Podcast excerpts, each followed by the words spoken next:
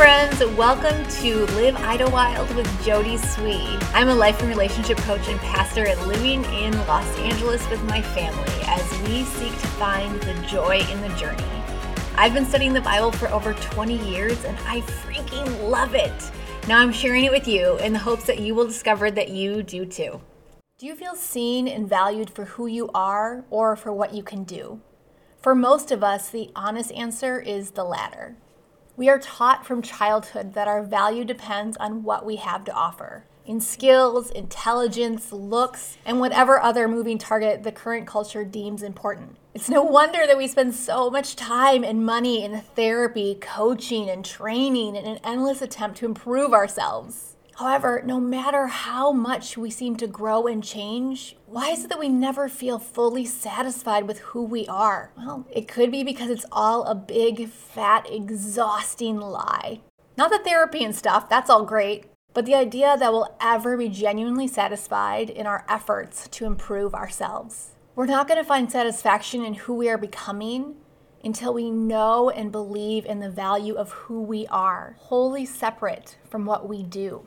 To know who we are, we must look to the one who created us and see ourselves through his eyes. And this is how God sees us. This is Luke 12, 6 and 7 in the Passion Translation.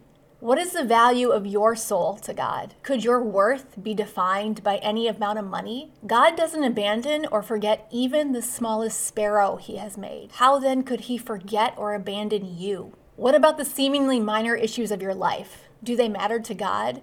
Of course they do. So you need never worry, for you are more valuable to God than anything else in this world. It feels incredible to be seen and valued. It changes how you walk, talk, and experience the world. And it's how God created you to live every day. But most of us are easily robbed of our value because we look for it in what we do instead of who we are. God is inviting you to see things differently, to discover what it means to know your worth and be satisfied. He's inviting you to a life where the desire to grow is not based on what you lack, but an overflowing of what you already have, which is God's unwavering love for you. I call it God's invitation to joy. A few years ago, I was rereading the story of Jesus' birth. It's one of those passages that is numbingly familiar to most of us, and I could easily have skimmed over it. But this time, my attention was snagged by something that kind of blew my mind. I realized that everything we need to know about God's invitation to joy is smushed into two freaking little lines in the Bible. And those two lines are found in Luke 2, which is the story of Jesus' birth. I'm going to read some of it for you, see if you can catch it. This is Luke 2 8 through 12. And there were shepherds living out in the fields nearby, keeping watch over their flocks at night. An angel of the Lord appeared to them, and the glory of the Lord shone around them, and they were terrified. But the angel said to them, Do not be afraid. I bring you good news of great joy for all people. Today, in the town of David, a Savior has been born to you. He is Christ, the Lord. This will be a sign to you. You will find a baby wrapped in cloths and lying in a manger. Did you catch it? Did you catch the two lines? Everything we need to know about God's invitation to joy, his invitation to us, is found right there in Luke 2 11 and 12. I bring good news of great joy for all people. Today, in the town of David, a Savior has been born to you. He is Christ the Lord. Good news, great joy, all people, Savior, Lord. It's all right there. And there is so much deliciousness to unpack. And we're going to be doing that over the next few episodes. But before we do that, we've got to back up and talk context. Because you guys, God is seriously the best. He's so intentional and thoughtful. Every person in place mentioned in the Bible is purposeful, and there's often just as much to be learned from the context as what is being said. For example, we know the players in the story. You've got Virgin Mary, faithful Joseph, you have the shepherds and the angels, but do we know the context of where they were and why?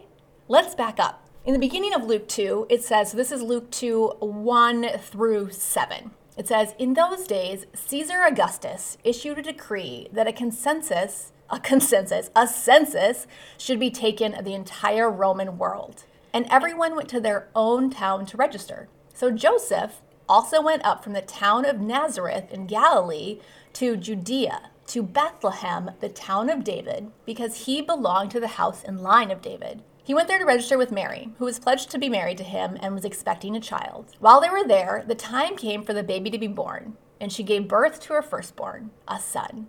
She wrapped him in cloths and placed him in a manger because there was no guest room available for them.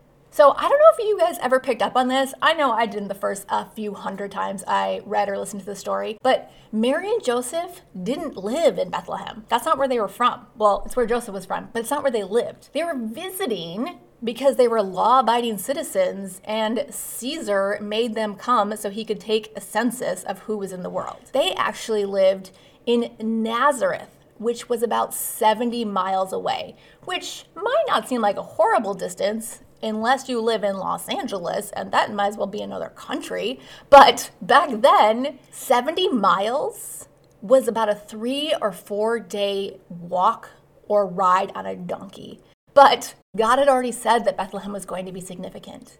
The word itself means house or place of bread, kind of like it means the place of life and home. And it was a small village, but it had a significant past. It was actually the birthplace of King David, which was a major player in the Old Testament. And it was the prophesied birthplace of the Messiah, which is found in the Old Testament in the book of Micah. So if you were to flip back to the Old Testament to Micah 5 2, you would read this. But you, Bethlehem, though you are small among the clans of Judah, out of you will come for me one who will be ruler over Israel whose origins are from of old, from ancient times.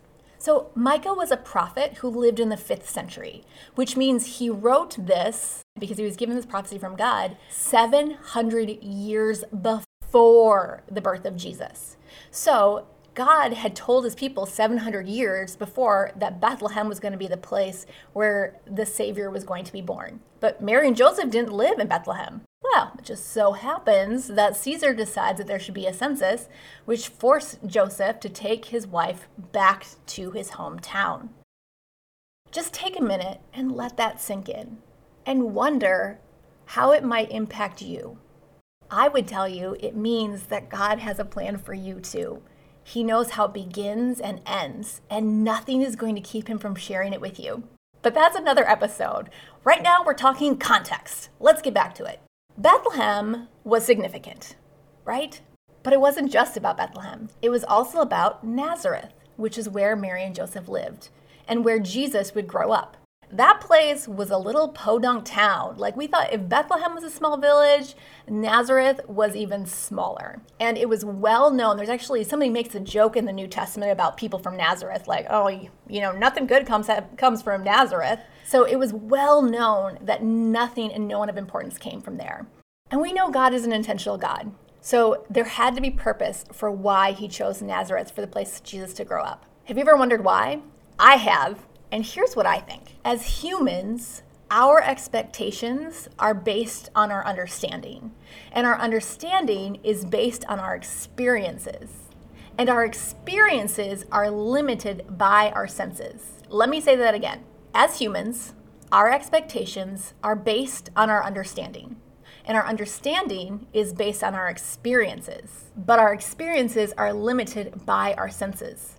The world was flat until someone sailed around it. God knows this. He knows who we are as humans. And so every detail of Jesus' life is an invitation to be freed from our expectations, to see past our limited understanding, and to experience what He has for us. If the Savior of the world can come from a podunk town in the middle of nowhere before there was internet or even newspapers, then maybe God really does love you for who you are and not what you can do. Take a minute, my friends, and really consider this. God sees you. He values you for who you are and not what you can do have done, or will do. He loves you and wants you to be secure in that love so that He can share His plan for your life. If this is true, does it change anything for you? Should it? Well, only if you want to get off the exhausting path of performance based acceptance that provides only temporary happiness. God is inviting you to see things differently, to discover what it means to know your worth and be satisfied. He's inviting you to a life where the desire to grow is not based on what you lack or what you need to do to gain approval, but an overflowing of what you already have. His unwavering love for you that does not change no matter what you do. It is an invitation to joy. And we're going to be talking about that more over the next few episodes as we take a deeper dive into these two little lines in Luke 2. But for now, just wonder with me wonder what it would be like if you lived in the knowledge that you were seen and valued by God. Wonder what it would be like if you were secure in God's love for you. What might your life look like then? I want to end with these sweet, sweet words from the book of Jeremiah, which is in the Old Testament. And I'm going to be reading to you from the message. God says this. This part's Jeremiah 29. I know what I'm doing. I have it all planned out plans to take care of you, not abandon you, plans to give you the future you hope for. When you call on me, when you come and pray to me, I'll listen. When you come looking for me, you'll find me. And then a little later, he says, I've never quit loving you and never will. Expect love, love, and more love. Thank you so much for listening to Live Idlewild with Jodie Swee. Until next time, my friends, may you live in the love of Jesus and allow it to grow wild within you until it overflows to others.